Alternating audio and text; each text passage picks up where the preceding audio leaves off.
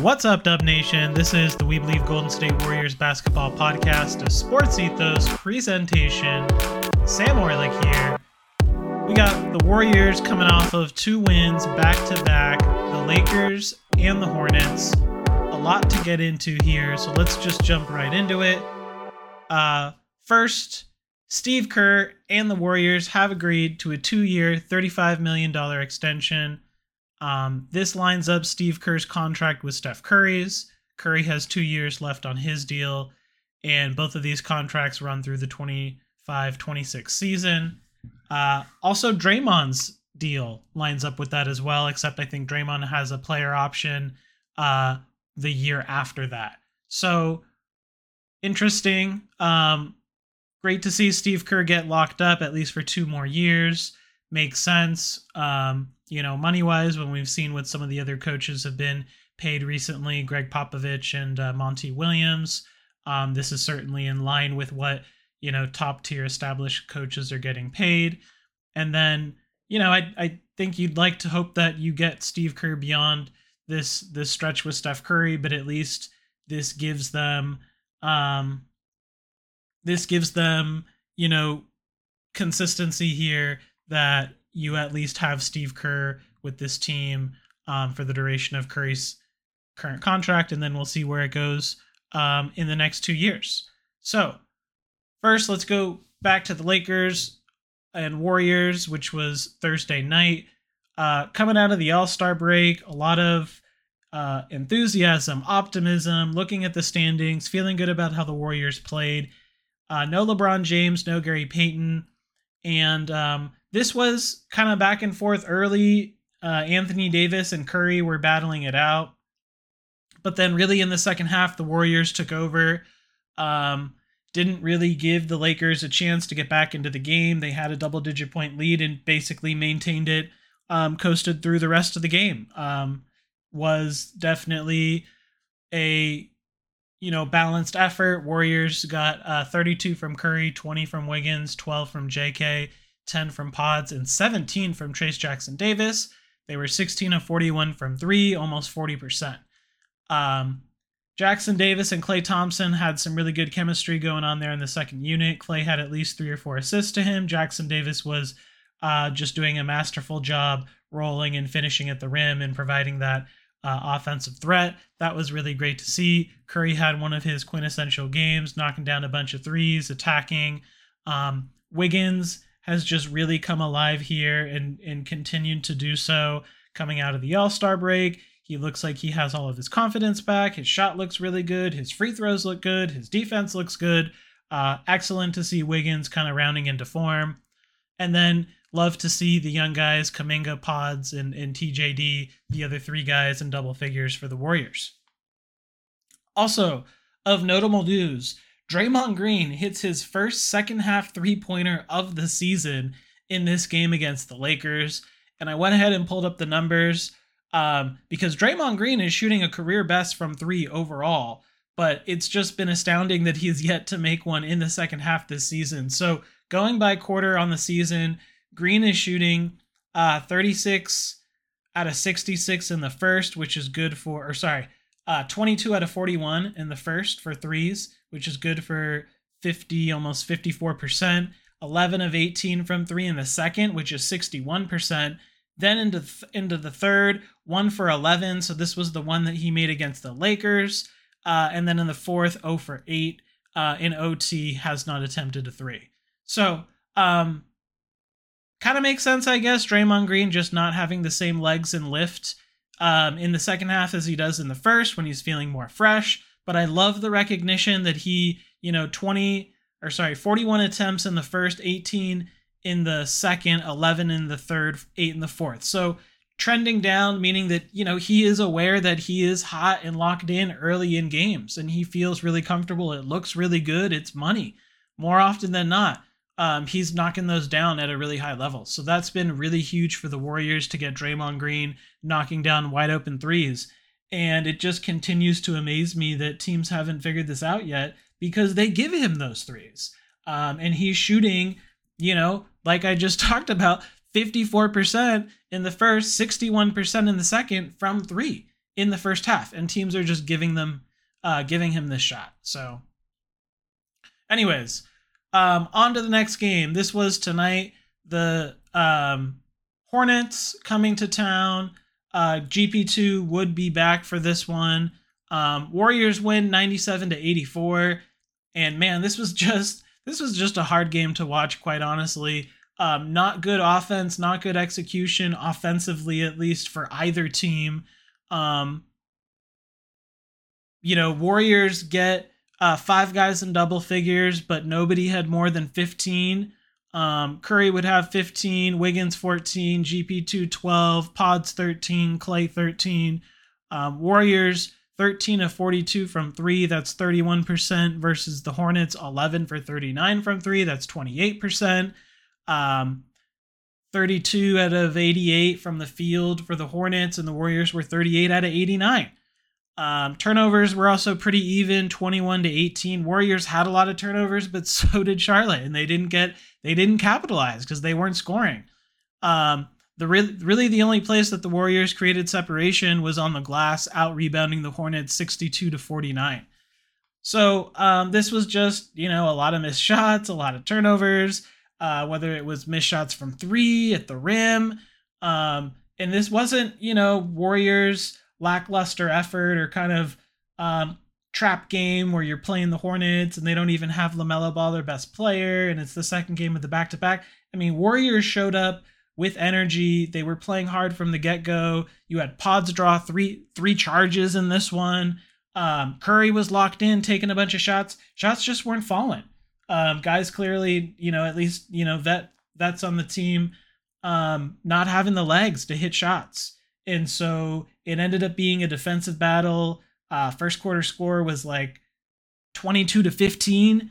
Um, so it's like, yeah, you had the seven point lead, but you only put up twenty-two points yourself. It just really spoke to kind of the tone of the game. But, um, you know, Warriors built an eighteen point lead. It was up to twenty-three at one point, and, um, basically, you know, had some, had some struggles, uh, early mid fourth quarter. The, the Hornets made a little bit of a run. I mean, they cut it to, uh, thirteen eventually. So the game was kind of hang in there, like it was a, you know, a couple more baskets and it might have been a little bit closer, but it still kind of feel, fell out of reach with just how bad both teams had been offensively. It felt like you had scored enough to win this one. You just really needed to make sure you didn't turn the ball over and, and give up easy buckets. Um, you know, unfortunately, at the end of this game, uh, Lester Quiñones, you know, there's there's like a two-second shot clock differential. Warriors have the ball. Quiñones goes for a layup. Um, Bridges comes over and goaltends, and then this turns into a, a scuffle where he, uh, Bridges pushes Quiñones. Um, they kind of get into each other's face or, or start talking to each other. And then Grant Williams flies in from across the court, him and Quiñones like lock heads, and they're saying stuff to each other. Um, you know, a lot of players and, and security kind of gets into this big, uh, this big scrum, Um, on the court. At the end of the, at the end of the day, uh, though, no punches were thrown, um, but it ended up being four technicals. Quiñones got two, and then Williams was ejected for instigation, but I think, I don't know if they gave him one one technical or two, and then Bridges also got one. So I think it was just one and one on Charlotte and two for Quiñones. Just a really bizarre kind of end of game sequence, unfortunately. I mean, the game's out of reach. Uh, Charlotte had been playing really hard. They're like doing presses and they still got their starters in. Meanwhile, Warriors had emptied the bench um, for the last three or four minutes. They had like Moody, Pods, Quiñones, um, Jackson-Davis, and uh, Gui Santos. So, um, you know, Warriors are just trying to get their guys some minutes at the end of the game and execute and just play good ball. Just trying to not pick up the unnecessary uh, turnover. And uh, Hornets just, guys just kind of acting fool, honestly. You know, I'm kind of confused. I didn't really see Quiñones do anything to warrant two technicals. Um, a little bit of a head scratcher there, so I'll be curious to see what the league does after the game, if they go back and rescind them or anything. Um, but impressive win nonetheless. Avoid the trap game. You don't, you have one of your worst offensive nights Um, from basically everyone on the roster, but your defense hangs in there. Second game on a uh, second night of a back-to-back, really an easy one to kind of phone it in and give up the big lead and, and let Charlotte back into this game. Charlotte, in the mean, uh, in the meanwhile, had been coming into this game on a four-game win streak. Uh, they had just kind of embarrassed a few different teams, Indiana, Atlanta. So, you know, they showed rust. They showed like a young, inexperienced team, but um, they've also won recently. So this this definitely wasn't like an automatic win. You needed to go out and win this game, and you certainly didn't do yourselves any favors um, offensively. So this was really just a, a defensive battle, a rebounding battle on the glass. Um, and minutes-wise, interesting to see Steve Kerr kind of get creative here with minutes. I mentioned it was the it was a back-to-back. So Curry and Pods played thirty-one. Wiggins and Kuminga had twenty-eight. Draymond and Klay had twenty. Saric and T J D had fifteen. And then G P two, Looney, and Quiñones played ten. So um, kind of just interesting to see the distribution there. Obviously, uh, limiting Draymond and Klay Thompson the most with twenty. I think that's what stands out to me. Uh, and Draymond was also somewhat limited in minutes against the Lakers as well. Uh, Green played um, twenty, twenty-one, uh, and Thompson played twenty-eight. So honestly, silver lining, right? I mean, you have this back-to-back, you need to win games. You're not in a position, the Warriors, to be resting guys. It's a second night of a back-to-back, and then you're going to play Denver, which is going to be uh, three games in four nights. You certainly have a lot of games left to go, but you need to win these games. Uh, but you also need to not, you know, run your guys ragged going into the playoffs. So it's going to be interesting to see how Kerr kind of balances all of that. But this gives us a little bit of a glimpse.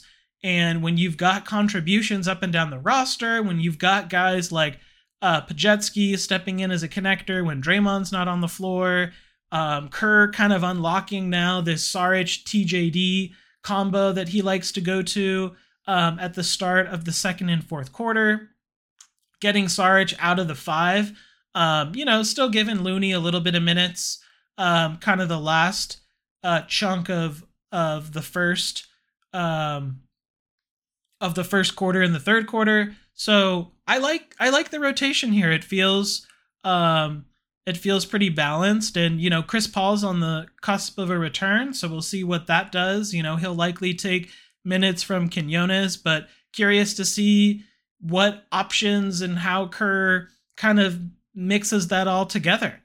And uh, Klay Thompson, you know, continues to come off the bench. Um, he looked good in this one. Uh, like I said, one of the Warriors scores in double figures with thirteen.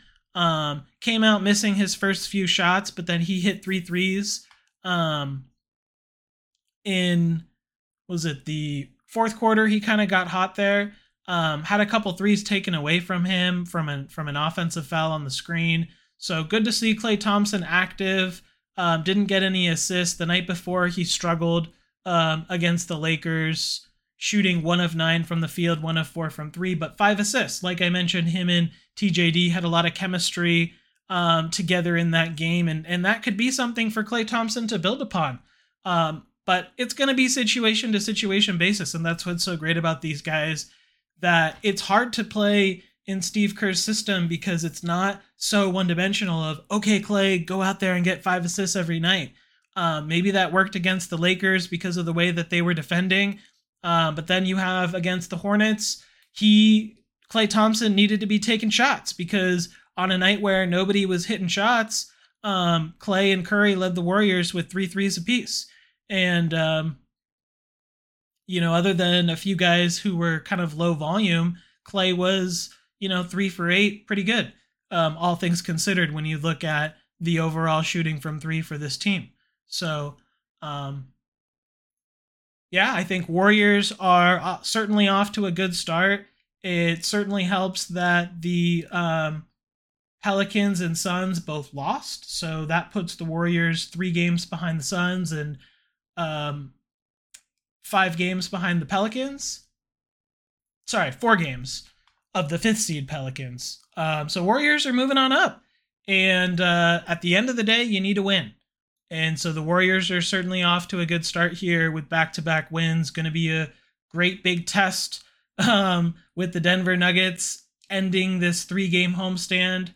Um, that would certainly be huge to uh, be able to beat the Nuggets after the last time they played them and Jokic hit that um, forty-foot three-pointer game winner. So um, that's going to be a great matchup. Really excited to see that. But again, Warriors off to a great start out of the All-Star break. And a lot of things to be excited about here. So Sunday's game is an early one, four p.m. start, uh, kind of a weird one. So those Sunday early afternoon games can always, you know, throw you off your ro- your routine and and um, just kind of change the flow of things a little bit. So let's see if the Warriors can um, get things moving early against Denver and uh, put themselves in a great position to win a very important pivotal game against a very good Denver Nuggets team. That would certainly go a long way in helping them um, within the standings, with their confidence, uh, especially after the last few tough games against some of these better opponents that they've um, that they've dropped. So it would be really great to see them uh, take care of business here at home. All right, that's all we got for you guys. Uh, once again, this has been a We Believe Golden State Warriors basketball podcast. If you haven't already, please give me a follow over at Twitter. That's at S D Orlik. Subscribe, rate, and review the show. Thanks for tuning in, guys, and we'll catch you on the next one.